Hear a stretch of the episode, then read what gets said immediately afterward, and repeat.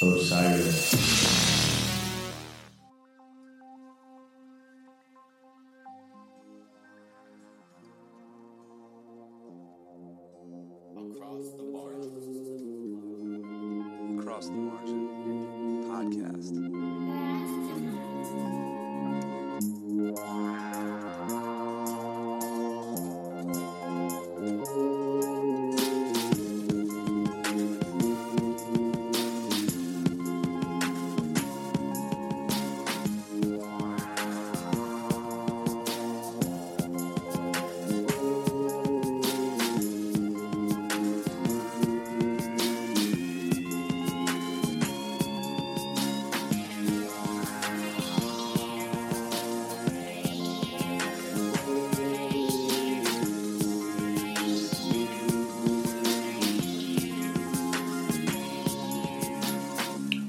To Across the Margin, the podcast, where we take you beyond the margin, behind the scenes of the online magazine, and deeper into the stories. I am your host, Michael Shields, and today's podcast acts as both an ode to a unique and prodigious artist, and also an eye opening look at a disease which affects hundreds of thousands of people daily sickle cell anemia. What we are here to discuss, and possibly introduce you to, is the realness a podcast series exploring the life and death of the rapper Prodigy that focuses in on his battle with sickle cell. I had the opportunity to interview one of the hosts of The Realness and the executive producer of WNYC's health unit, Mary Harris, and she was able to expound upon the realness and really dig into the ins and outs of sickle cell. Prodigy, along with his partner in crime Havoc, make up the rap duo Mobb Deep, one of the most celebrated rap groups in the genre's history. Mobb Deep are best known for their second album, The Infamous, one of my favorite albums, an absolute classic and one of hip hop's most influential and treasured albums. Prodigy wasn't just an MC, and this episode highlights just how special he was, and also serves as an eye opening look at race and institutional neglect occurring in the medical field. Mary's insight, as you'll hear in this conversation, was invaluable to understanding not only all the realness has to offer, but to understanding the absolute hell a life struggling with sickle cell anemia can be, and the many, many challenges facing those seeking treatment. Before we get into this interview, uh, uh, another reminder that we are part of the Osiris Media Group. Uh, head on over to osirispod.com to just check out all the podcasts they have to offer and sign up for the newsletter when you're there. Um, it'll uh, alert you to a lot of live events and everything that's going on over at Osiris. But um, let's dig in. The uh, the rapper Prodigy may have been able to be the voice of New York, but he couldn't escape a single recessive gene. Here's my interview with WNYC's Mary Harris about the realness. Son ain't no such thing as halfway crooks. Scared to death and scared to. They shook. Cause ain't no such thing as halfway crooks. Scared to death and scared to look. Living the life that is hip hop is um it's a very protective industry. It's an industry that doesn't tell a lot of secrets Absolutely. and um sort of coming in as someone with like a journalistic mindset. I think that was a bit of a challenge for us where Mm-hmm. Yeah. people didn't know us, they didn't trust us, you know, who's Oh, what's were you getting uh, kickback on that? Well, no, just Yeah. not really. It wasn't kickback. It was just sort of like who are you? Oh yeah, yeah. So, yeah, why? Um, like, why? Like, Yeah. I've never heard of you. You're Yeah. Mm-hmm. not like Peter Rosenberg or Charlemagne or whatever. You know, it's like Yep. there there are certain places that are reliably interested in hip hop, Sure. and public radio is not necessarily Yep. one of them. They got to open up though. There's stories to be told, and it's, it's the whole thing. And obviously, the story you told is awesome. So thank you for taking the, the time to speak with me. I want to Yeah, I want to spread the word about the uh, the realness. Uh, I love the project. I love the podcast, and not only does it you know talk about the life of an artist that I love, but also um, discusses uh, in depth sickle cell and. I feel like you know there's not enough awareness of that out Mm. there. So I was curious first off because you seem to know your music as well as your. Yeah, I mean, you are the you know executive Now. producer of the. oh, is that it? Did, Now, have I you mean- been into hip hop for a while? I'm like a hip hop dabbler, right? Okay, like yep. I'm, you know, like I know some things, but not a lot. Mm. Like I mean, Christopher knows a lot about hip hop. He covered hip hop. Mm-hmm. for NPR. Yeah. But my interest was health. And the way that we started on this project was we were working with an editor who told us, you know, we were really interested in the Affordable Care Act and all these like Mm-hmm. very heady health issues. And this editor said to us, like, listen, you should just call everyone you know and ask them what is like the one story that sums up all the problems with healthcare in this country. Oh, I see where you're going. And so Yeah. we called every we called like 20 people in the course of a week, maybe more. And um, this guy who I was really taken with, he runs a sickle cell clinic up at Mount Sinai. This guy named Jeffrey Glassberg. And he was telling me all this sickle cell stuff. Like he's like, it's the most expensive condition. Like there's no reason we can't treat it better. Um, people are underserved. And then he was like, you should really you should think about talking to talking about a celebrity. He's like, Prodigy just died, and I was like, Oh, Prodigy, who's Prodigy? And Christopher was like, Who's Prodigy? Like we sit right next to each other, and so he was like. He's He's like, oh my god, Come on, man. the work never ends. and um, so I still have the text that I sent him, like back in October. I'm like, Shook Ones is really good, man. At the moment, shook, shook one's got you. It's now etched in your phone. And now, like, it's so funny because I have a 10 year old, and um, someone who works here asked him, like, what, what's your favorite Mobb Deep song? Or what's your favorite Mobb Deep lyric? Yeah. And he was like, all to all the killers and the $100 billers. He gets it. he gets it. they were like, okay, sir, Yeah. you're 10. But, it, but it's, it's a universal language. Yeah. You know what I mean? It's a universal language that um, speaks about uh, emotion that's inside all of us. Yeah, You know what I mean? Absolutely. Yeah, and it tells tells a lot of stories of, of the streets and struggles and everything. What's your medical background too, though? So I worked for ABC News for a long time as a Great. producer, and I researched health stories and I told health stories, and so that's my background. Hmm. Um, and yeah, I love medical stories, but I'd sort of started to feel a little bit limited by them. Like someone told me at some point. You know, here's the thing with health stories: you either get sick, you either get better, or you die. Like that's that's the way it goes, and that is kind of true. But the reason I liked Prodigy's story and the reason why I realized I was interested in healthcare is because um, when people are experiencing these big health issues, first of all, they totally change you psychologically as a person, and they sort of shape your life in a way that I'm not sure that we like talking about a lot. We talk a lot about getting over illness, but we don't talk about like incorporating whatever happened Yeah. with you with an illness into your life. And Prodigy was so straight up about that, and I loved that. Um, but it also his story sort of it let us get into these structural issues that are really hard to talk about, right? Like. Um, there's a lot of problems with the healthcare system. Mm-hmm. And he just collided with all those things. And when you sort of just look into the details of his life, it's really hard to let yourself off the hook of realizing, like, we made this system Yeah. that messed up. And this mm-hmm. guy who had plenty of resources, Yeah, a lot of means. support, you know what I mean? He still came up against it Yeah. because the, the real truth is we all do, but especially black Americans. Yeah, So, absolutely. yeah. Let's talk a little bit about sickle cell. One of the th- Yeah. great things your show does is, you know, illuminates who how intense it is dealing with it.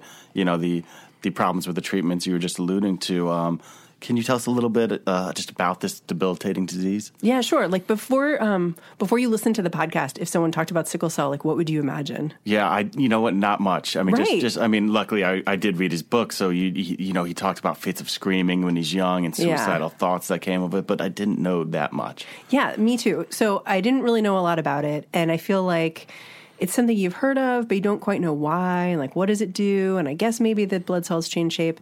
So. Um, Sickle cell is really interesting scientifically in that it's like one little change in a molecule that you know grows in your blood cell like this, and it stretches out the blood cell into like this crescent shape. So it's kind of like um, an umbrella handle coming out and Okay. in the in the middle of your blood Yeah. cell and it stretches it out and your your blood cell which is usually you know flexible and um, can even change like into kind of a liquid form like it's it's all of a sudden long and sticky and it, it's not working as well and that one change has this impact all over the body. So it gets basically your blood gets stuck. So that means your blood gets stuck when it's coming out of your bones because of your bones make blood. And so it gets stuck when it's coming out of your bones. That's the sort of classic sickle cell symptom. It's bone pain. Um, but then it also gets stuck in your lungs. It gets stuck in your spleen. And so it has all these strange side yeah. effects. Yeah. like it gets stuck in your spleen in a way that your spleen kind of gets choked off. And some people have a really tiny spleen. Mm. Has said she has like two baby spleens. like weird things happen in your body yeah. because of it. Um, your hip can often have trouble. Like we got these medical records from Prodigy, and they show that basically he has enough damage in his his left femur, I believe it was, um, that he probably needed a prosthetic and may have even gotten one. Um, so Oh, really? yeah, Okay. yeah, we don't know we don't know that, Yeah. but we know that that's the one treatment for Yeah. it, and some folks had mentioned that that was a possibility. So um, it also oxygen doesn't go around your body as well because your blood cells are messed up. Yeah, that's why they can't work out and stuff like Yeah, that. Yeah, exactly. So Prodigy traveled with oxygen when he went on planes. People talked about him rolling on his Mm-hmm. Oh, yeah. oxygen tank with him. Um, so it has all of these different impacts, and I think that's part of what makes it so hard for people to understand because it's not like you broke your leg, you're Mm-hmm. Yeah. walking in a cast. You know, so you you had a heart attack. You this, ha- you know, then you get better. First of all, you don't get better. Mm-hmm.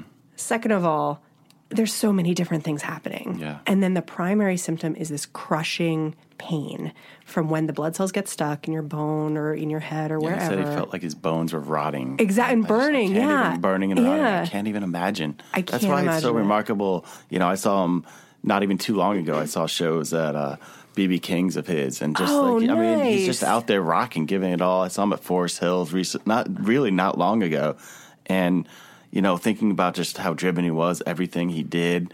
And you know he was taking morphine pills the whole time. Is that the way to deal with it? I can't believe Mm-hmm. Yeah.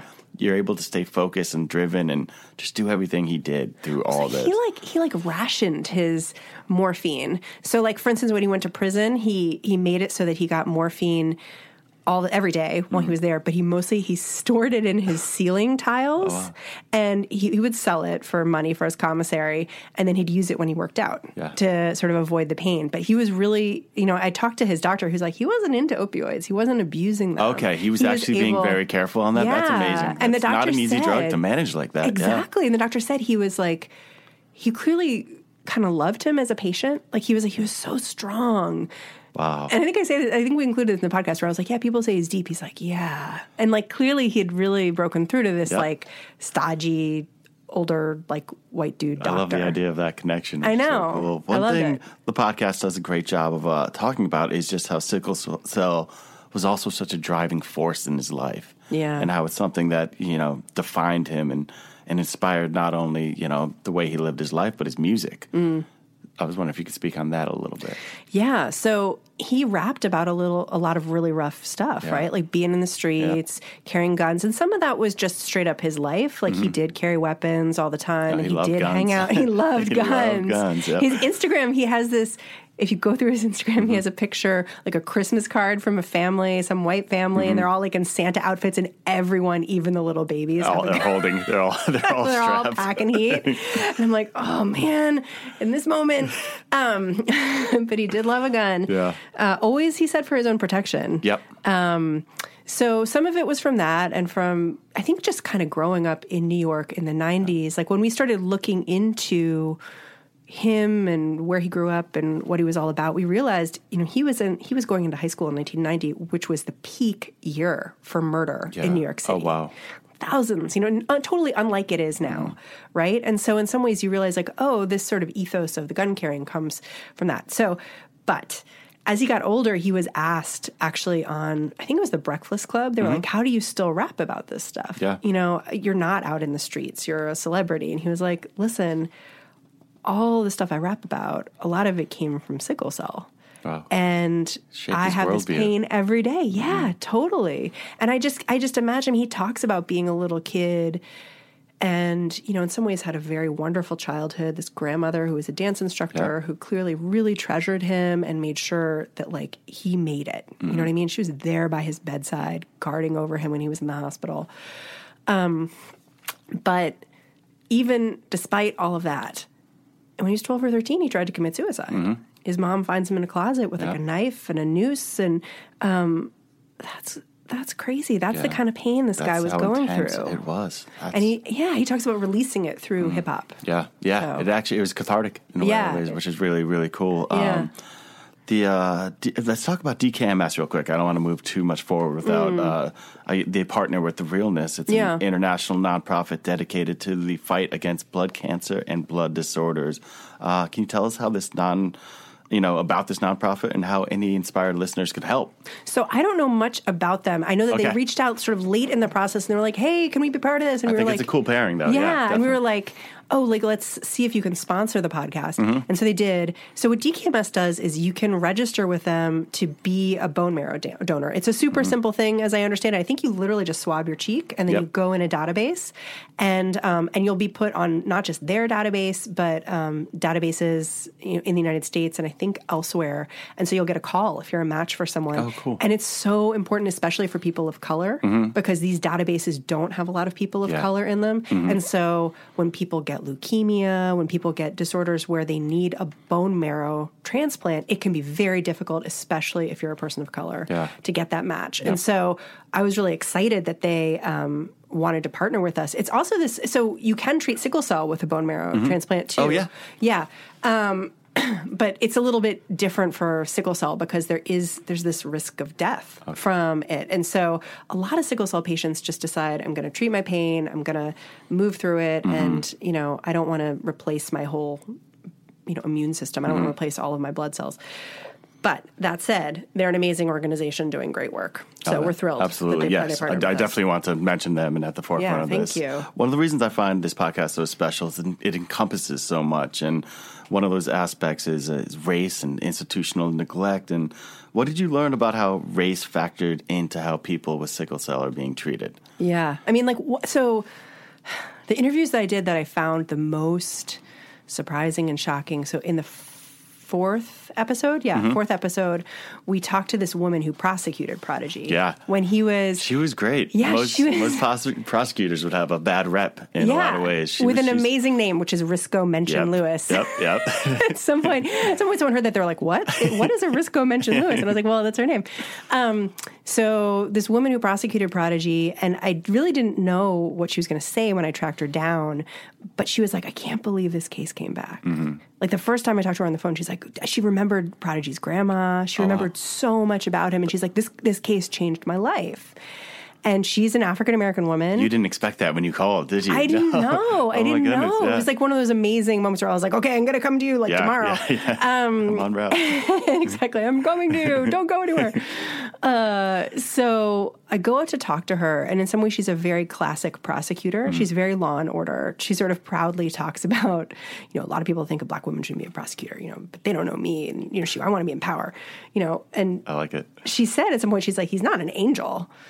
But as part of this case, Prodigy's lawyer filed all of his medical records with the court. Yep. And so she was looking at like page after page of, you know, doctors talking about how he's writhing in pain, Mm-hmm. how he's walking into the hospital in so much pain he like can't sit to get his vital signs taken, and then all of these bone scans that show all of the damage all over his body. And it she said she looked at it and she's like, I saw trauma. Yeah. I saw. And so often It's as a telling you a larger story than you'll just, you know, see from a rap sheet or something like that. Yeah. Exactly. And she's like, so often I was just looking at a rap sheet. Yep.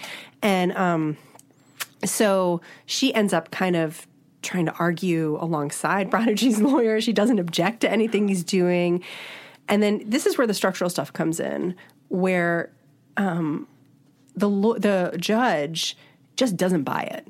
You know Oh, what I mean? really? Yeah, yeah. He just Mm-hmm. doesn't buy that he could be in so much pain. He wasn't showing up for probation. Yeah, just seeing it as another excuse. Exactly. It's another excuse, right?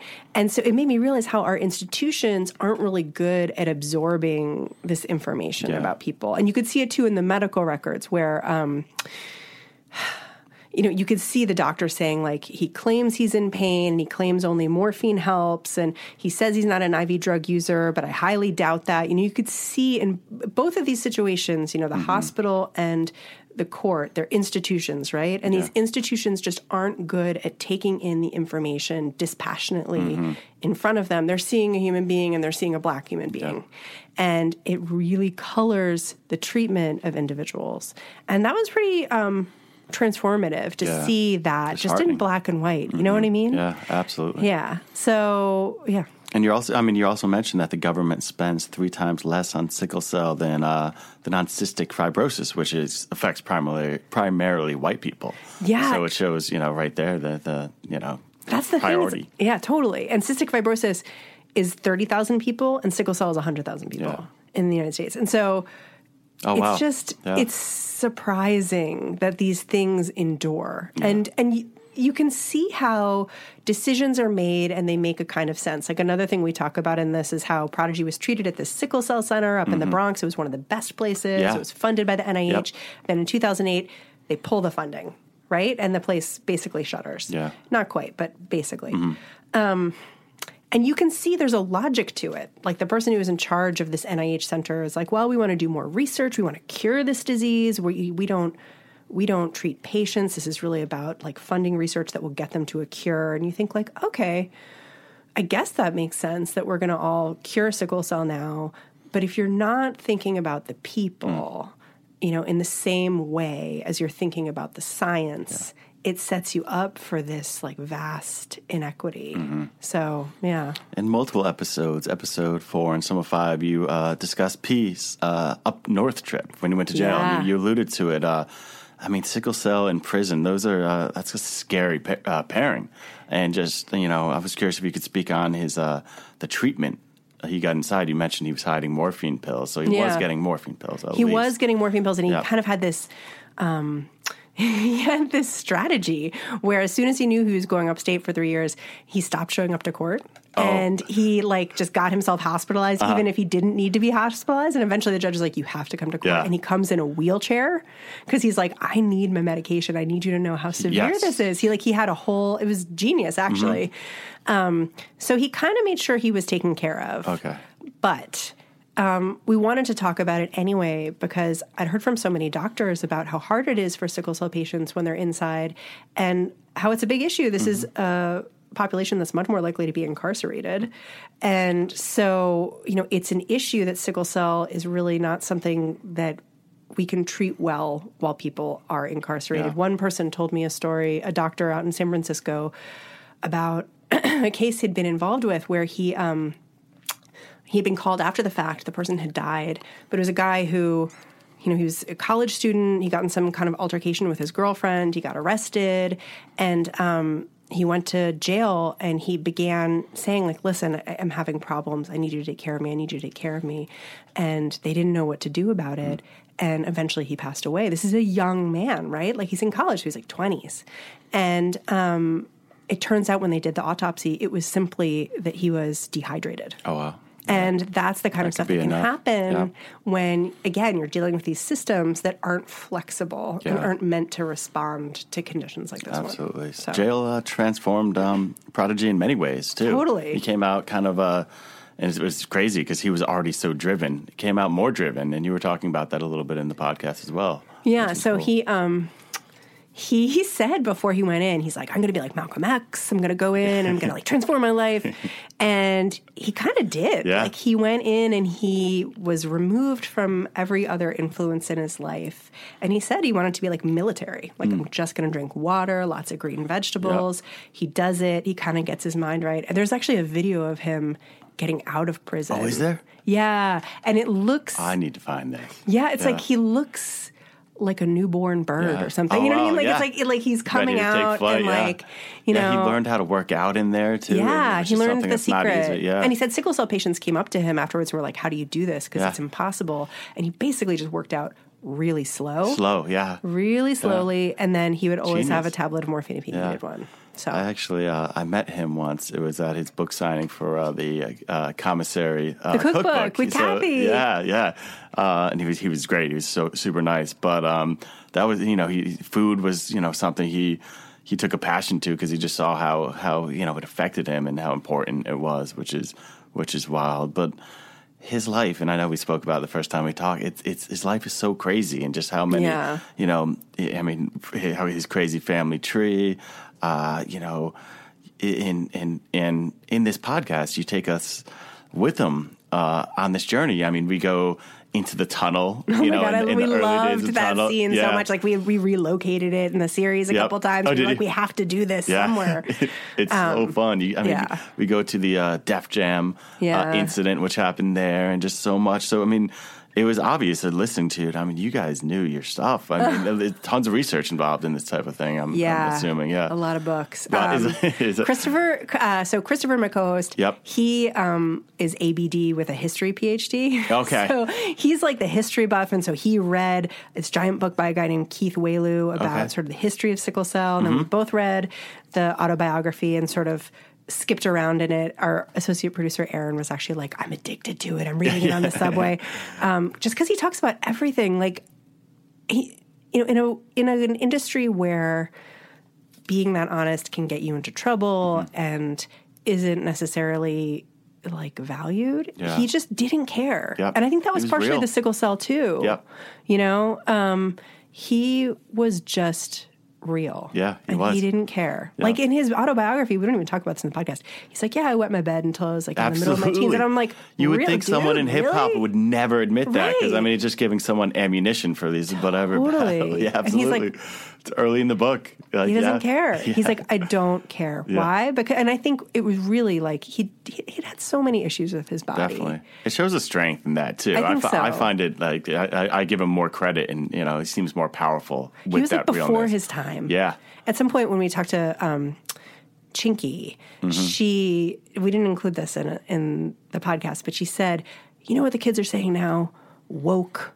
She's like, "He was woke before woke," and I was like, "He kind of That makes was. sense. Yeah, he has some deeper, deeper thoughts in his autobiography, and you could tell he was going even more that way. He, you know, he had ambitions to write some wild books, and was even getting into fiction and a lot of different stuff. Totally. Yeah. Totally. I mean, like sometimes he went way out there. Yeah, like, you know, he was really into this guy, Dr. York. We don't even get into that into the podcast. He Mm-hmm. Yep. was like a sort of spiritual healer. And um, as far as I can tell, um, after prison, his main doctor was a chiropractor. Mm. You know, he was really into sort of self care, taking care of yourself.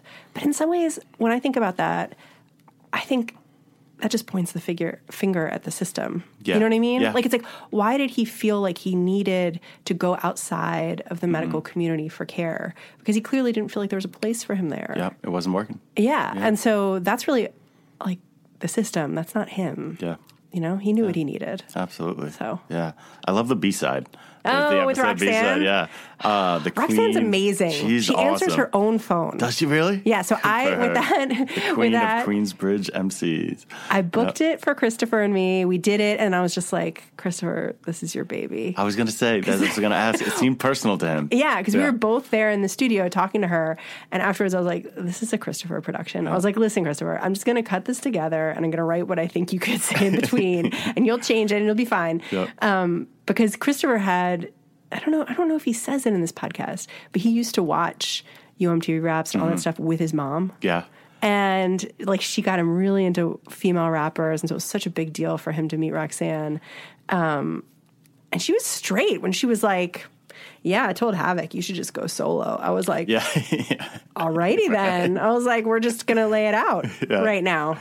Uh, yeah, Christopher talked about how his mom um, wanted, you know, to keep his hip hop fairly clean. Right. And so I forget the artist it was, but female MCs were Right. a part of that. Right, Which, which is really, really funny Yeah. in a lot of ways. Yeah. Um, so yeah, so you got a full in-depth look at Prodigy's life. What um what's your takeaway after this whole thing, this whole process of really getting to know, you know, more about him, more about how he dealt with sickle cell and just everything from this this great podcast. Yeah. So, I mean, I think what I loved about this story is that Prodigy was like the classic Greek hero. Do you know what I mean? Like, he keeps trying, he tries so hard, and sometimes he succeeds and sometimes he fails. You know what I mean? Absolutely. But he just keeps hustling and trying, you know? Yeah. And for me, as someone who was relatively new to Mobb Deep, Mm. to Prodigy, like kind of like a dabbler in hip hop, I was like, why haven't I heard his story Mm-hmm. before? You know what I mean? Like for Christopher, he was like, I know his story, but I think even he learned stuff. Um, and for me, part of this was about like putting a light on someone where it's like, maybe like maybe public radio hasn't told his story and like why You know what I mean? Why? Because like he does have this classic, classic journey and like revelation about who he is by the time he passed, and it's amazing to hear to having like watched a lot of interviews with him, read a lot of interviews with him, seeing him change. Where it's like you see interviews he did right around the infamous, and he's like. You know, like he's like a tough guy. They were young. Yeah, they're young, They were like young, barely yeah. talking, just like mm-hmm. yeah, yeah, yeah. What's up? What's up? Mm-hmm. And then by the time he gets to do the Questlove interviews and the interviews on NPR, he did something with a, a podcast called Microphone Check.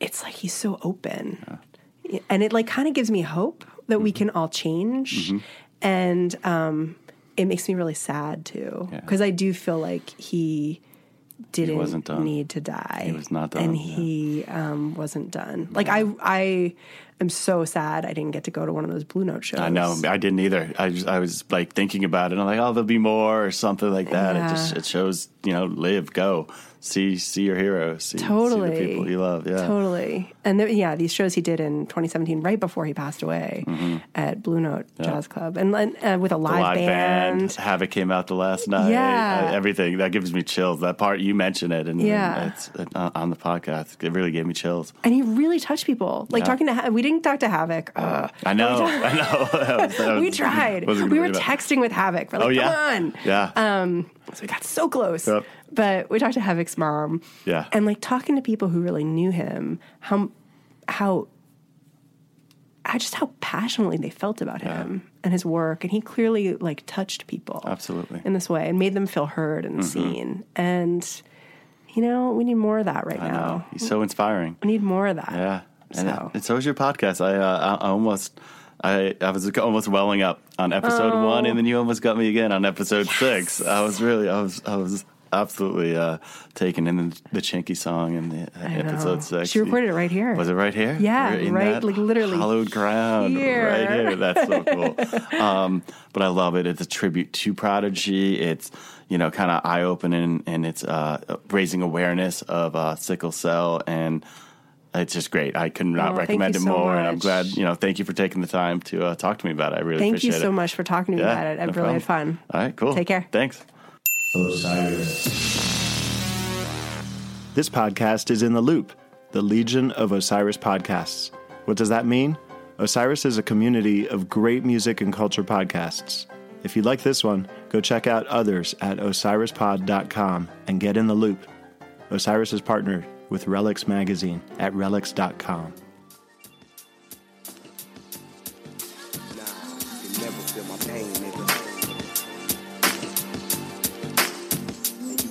Feel my pain. Never feel my pain. That's how I started. 1974, motherfucker, I was born with pain. My moms and my pops pass it down to me. So don't talk to me about can I feel yours, cause I ain't feeling you at all. Your pain isn't pure. You crying cause you broke from the project. That's not pain, that's emotions. You a bitch. I'm talking about permanent physical suffering. You know nothing about that. You just complain cause you stressed. Nigga, my pain's in the flesh. And through the years, that pain became my friend, sedated with morphine as a little kid. I built a tolerance for drugs, addicted to the medicine. Now, hospital emergency, treat me like a fiend. I'd rather die sometime, I wish a nigga OD. Begging God for help, only to find that I'm all by my goddamn self. And you can never feel my pain, nigga. Nah, you can never feel my pain, nigga. Never feel my pain, nigga. Never feel the pain, nigga. You never feel the pain, nigga. Nah, never feel the pain, nigga. In a female's ass. P, why you always look mad? Don't mind me if I may come off like that, but see. A nigga depressed, I need smoke, I need me a drink, I'm trying to stop though. Experience life through the shoes of me. What you find is you can't do that, you ain't built for it. The impact I put on this earth, it's like nothing that you ever seen or heard. So look, listen, when I speak, sit up in your seat. Pay attention to the words, cause the story is deep. In and out of crisis, since before I can walk. It gave me strength though, nowadays I hardly talk. It made me cold hearted, anti, I won't play sports. I rarely joke or play games, take it how you want. My handicap took its toll on my sanity. My mom got me at the shrink at like 13. And doctors call the cops on me. Cause I be throwing IV poles and they ignore me. I gotta try to calm down and breathe. I can only hold it but for so long. Put me to sleep. Do I sound insane? If I do, then this here was written for you. Cause you can never feel the pain, nigga. Nah, you can never feel my pain, nigga. You can never feel my pain, nigga. Never feel the pain, nigga. Feel the pain, nigga.